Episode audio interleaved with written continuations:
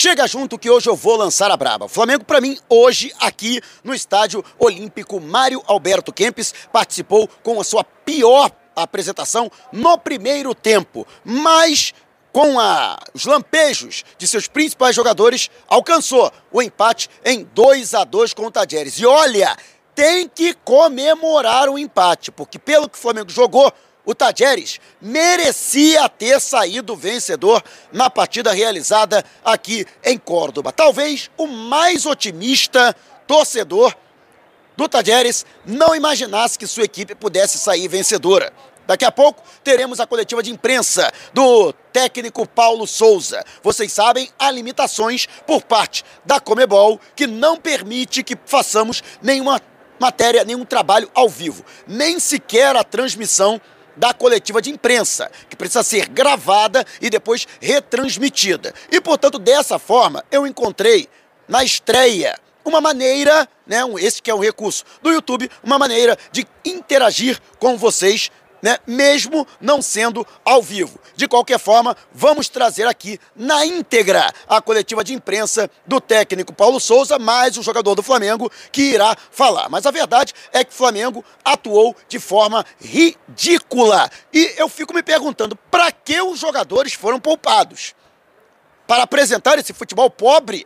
O Flamengo, que já não havia jogado muito bem e até decepcionou a grande torcida, a grande nação do Nordeste, que em Teresina, no Piauí, acompanhou a vitória de virada por 2 a 1 diante do Altos. Hoje, até pela diferença técnica envolvendo Flamengo e Tadieres, Flamengo poderia até ter saído com a vitória, poderia ter obtido a virada no segundo tempo. Mas a verdade é que mesmo que vencesse, o Flamengo não merecia, principalmente pelo péssimo primeiro tempo que fez. Né? O Flamengo foi muito apático e ainda deu um gol para o adversário. Mas antes do William cometer aquela falha grosseira, fazer aquele golaço contra, o Tadieres teve outras oportunidades, inclusive, né?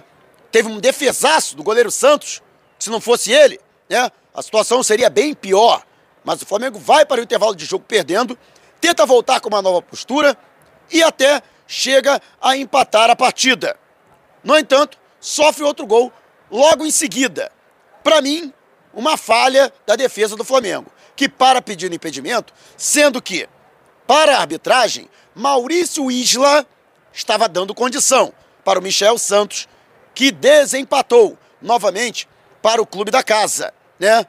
É polêmicas à parte, né? Se foi impedimento ou não, mais uma vez uma falha defensiva do Flamengo, né? Coletiva e individual deflagrada. Aqui não cabe é, dizer se a arbitragem pesou para o resultado, se prejudicou o Flamengo, se o Flamengo poderia ter saído com o resultado positivo. A questão foi a atuação do Flamengo. O Flamengo jogou mal, ponto. E não foi a primeira vez. O Flamengo já havia jogado mal diante do Sporting Cristal na estreia, mesmo com a vitória por 2 a 0. Teve uma partida convincente diante do Tadieres, embora tenha perdido no início do segundo tempo. É, naquele momento, aquela circunstância, o controle do jogo, quando eles chegaram, inclusive eles chegaram a empatar, né, no finalzinho do primeiro tempo, mas foi, o Flamengo ficou meio que caudicante, né, até conseguir deslanchar no placar, até com o golaço do Maurício Isla, e conseguir obter a vitória, o resultado positivo. Mas a verdade é que para mim esta foi a única partida boa, elogiável do Flamengo na Libertadores até agora. Contra a Universidade Católica, o Flamengo venceu por 3 a 2 mas houve dois gols contra. O próprio Flamengo se complicou e hoje foi a mesma coisa. Eu acho que de positivo, apenas o golaço de Jorge de Arrascaeta. Aliás, o Pedro também fez um belíssimo gol. Em uma jogadaça do Gabigol, que invertendo de posição, jogando um pouco mais recuado, para que o Pedro ficasse fixo no ataque, né? Ele faz uma enfiada de bola muito inteligente, e o Pedro, percebendo a saída do goleiro Herrera para fechar o ângulo, dá um toquinho por cima. Um golaço também, uma pintura de gol. Portanto, Arrascaeta e Pedro, que entrou bem na partida, para mim seriam os dois jogadores a livrar a cara. Mas foi uma partida em que até o João Gomes, que eu gosto muito e acho que para mim é hoje titular absoluto, até ele jogou mal. Então, Flamengo tem que observar os erros e tentar encontrar as soluções para mudar esse panorama. Eu sei que a equipe, você com certeza aí acompanhando, deve estar uma fera, cornetando Paulo Souza, e com razão. Não tiro a sua razão. Porque realmente, o Flamengo foi desorganizado. Houve más atuações individuais, falhas individuais, mas também falhas coletivas no sistema defensivo e principalmente uma desorganização tática absurda. Ofensivamente, até tivemos alguns momentos interessantes durante o jogo. Mas a verdade é que o Flamengo, principalmente sem a bola, ainda tem uma transição muito lenta. E dessa forma, o Flamengo acaba pecando em algumas situações. Né? Vamos agora acompanhar na íntegra a coletiva de imprensa do técnico Paulo Souza e mais um jogador do Mengão. O Ayrton Lucas, que é um lateral esquerdo de posição, né? É, original da posição. Eu até me recordo que o, o Ayrton ficou um bom tempo afastado, mas como está relacionado, imagino que seria uma opção. E aí você vem com o Rondinei. O que, que você pode falar para a gente dessa opção tomada? Não, acho que tem.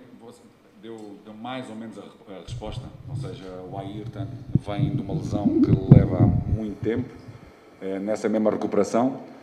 É, e e de consequência, ou seja, optámos por um jogador uh, fisicamente mais estável, mesmo nos duelos físicos, porque era um jogo que também estava, tinha, havia muitos duelos físicos e parece-me que acertámos muito bem.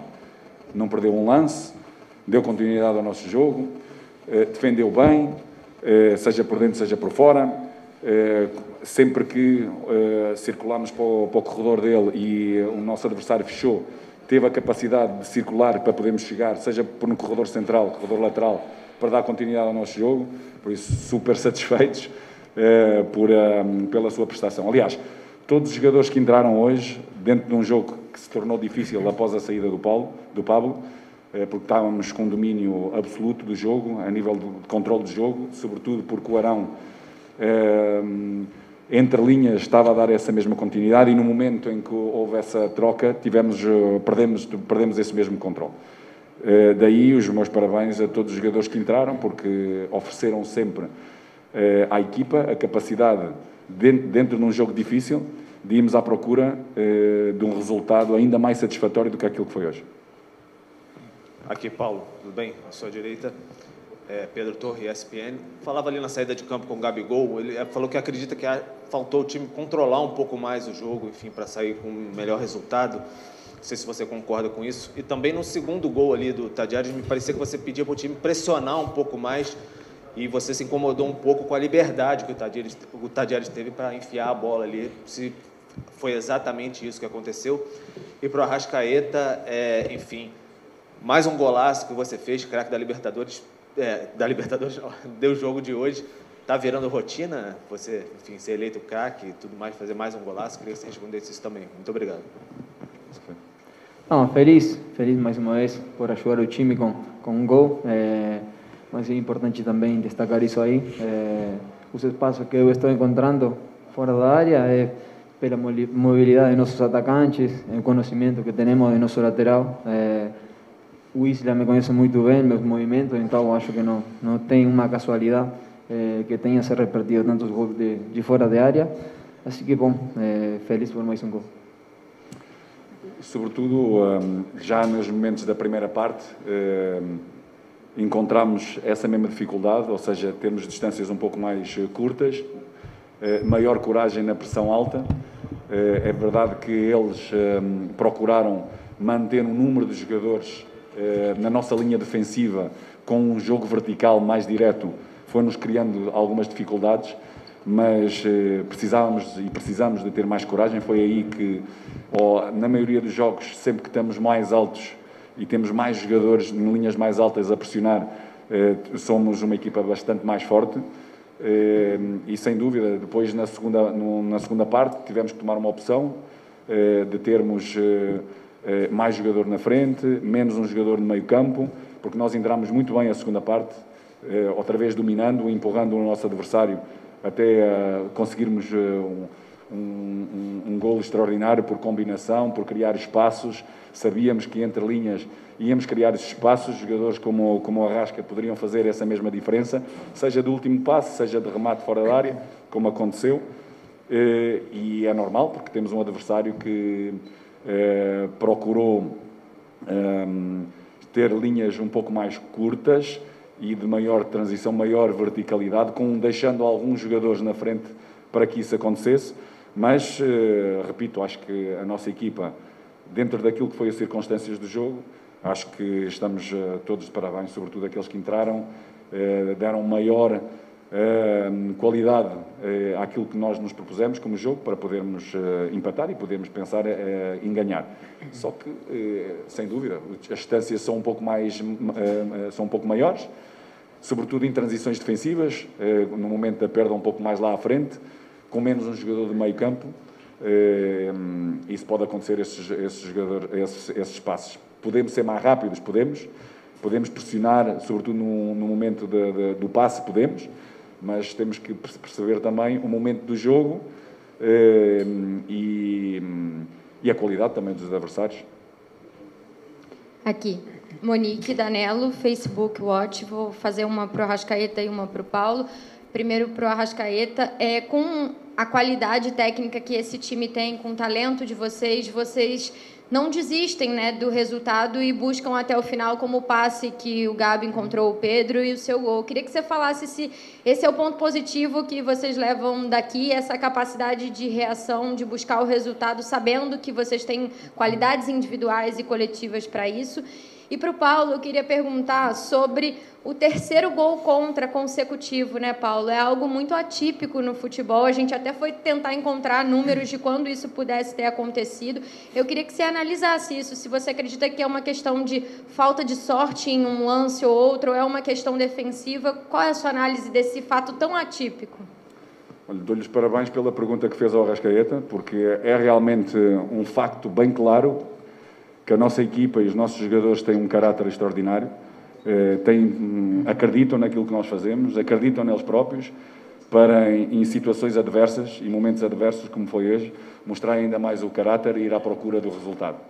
Eh, e depois dos, dos, dos autogolos, eh, sobretudo hoje, não é fácil, num estádio, numa atmosfera que a comunicação nem sempre se ouve, eh, penso que as decisões, tanto do, uh, do Arão, eh, de procurar cortar a linha de passe, e o próprio posicionamento do Santos de, de poder chegar, eh, porque era um lance eh, que poderíamos ter resolvido de uma outra forma, penso que, sem dúvida, esse, sobretudo, foi de azar. Os outros poderemos fazer melhor, podemos, e queremos fazer melhor. Como falou o treinador, todas grandes equipes precisam também de grandes talentos. Eh, nos momentos complicados a gente tem que tem que aparecer. A gente está desde 2019 jogando junto também, Everton, eh, Bruno, Gabi. O Pedro quando entra sempre mostra porque porque está aqui no Flamengo. Então eh, a gente já tem muito tempo, já se conhece muito bem. Os adversários também vão conhecendo melhor nós. Então a gente tem que a cada dia acrescentar coisas. E isso é o que a gente está tentando no dia a dia, quando encontra grandes equipes como essas defensivamente, eh, tentar outras opções. Hoje eles tentaram controlar melhor a Bruno, sua velocidade, mas também eles deixaram espaço e foi como que aconteceu o Gomeu, também a movimentação do Pedro e o Gabi Joel. Assim que é importante ter jogadores de, dessa, dessa envergadura no nosso time. Aqui, Paulo. Boa noite. Aqui atrás. Boa noite. Marcos Vinícius Filho, canal Paparazzo Rubro Negro. Paulo, você falou da dificuldade né, sobre o adversário, sobre o estádio cheio, uma competição difícil. O Flamengo não perde para um time argentino desde 2017. Pensando nessa competição tão difícil que você falou, o que, que você, na sua visão, o que, que precisa melhorar nessa questão de oscilação? Que o Flamengo faz bons jogos, faz jogos abaixo. O que, que falta, no seu ponto de vista, para encontrar o equilíbrio para esse time pensando nas fases de mata-mata? E para o Arrasca, se me permite, é, o Flamengo passou o primeiro tempo sem dar um chute no gol. E, curiosamente, o, o, seu gol, foi o primeiro gol do Flamengo, foi com um chute de fora da área, um, um belíssimo gol. Vocês conversaram sobre isso no, no, no, intervalo, a necessidade de chutar mais ao gol numa partida tão difícil como essa?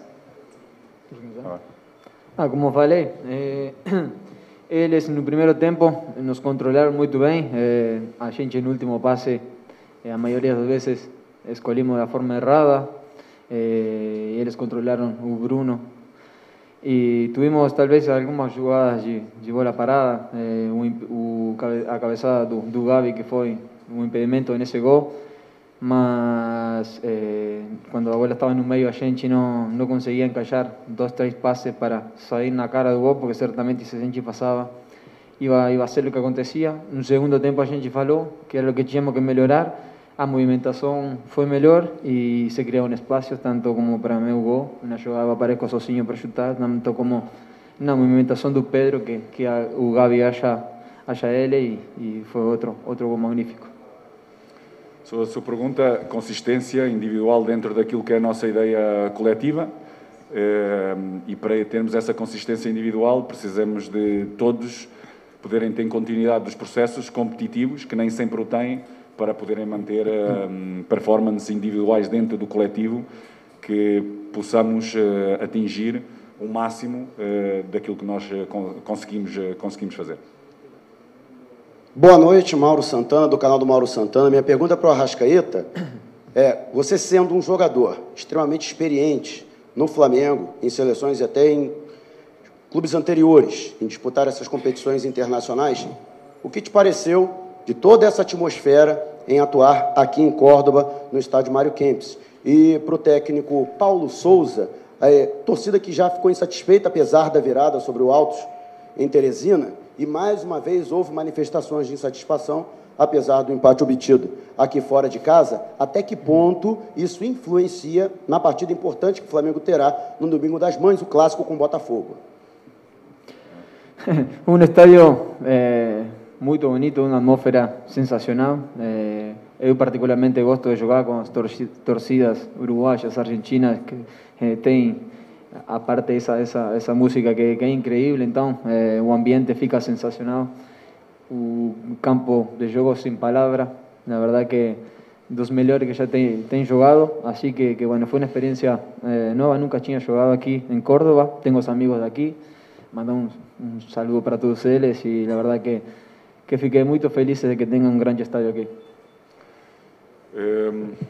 Como já falamos, é um elenco de grande caráter, que acreditamos muito em nós próprios e sempre demonstramos que nos momentos difíceis estamos lá presentes para podermos eh, oferecer à nossa torcida aquilo que eles esperam de nós.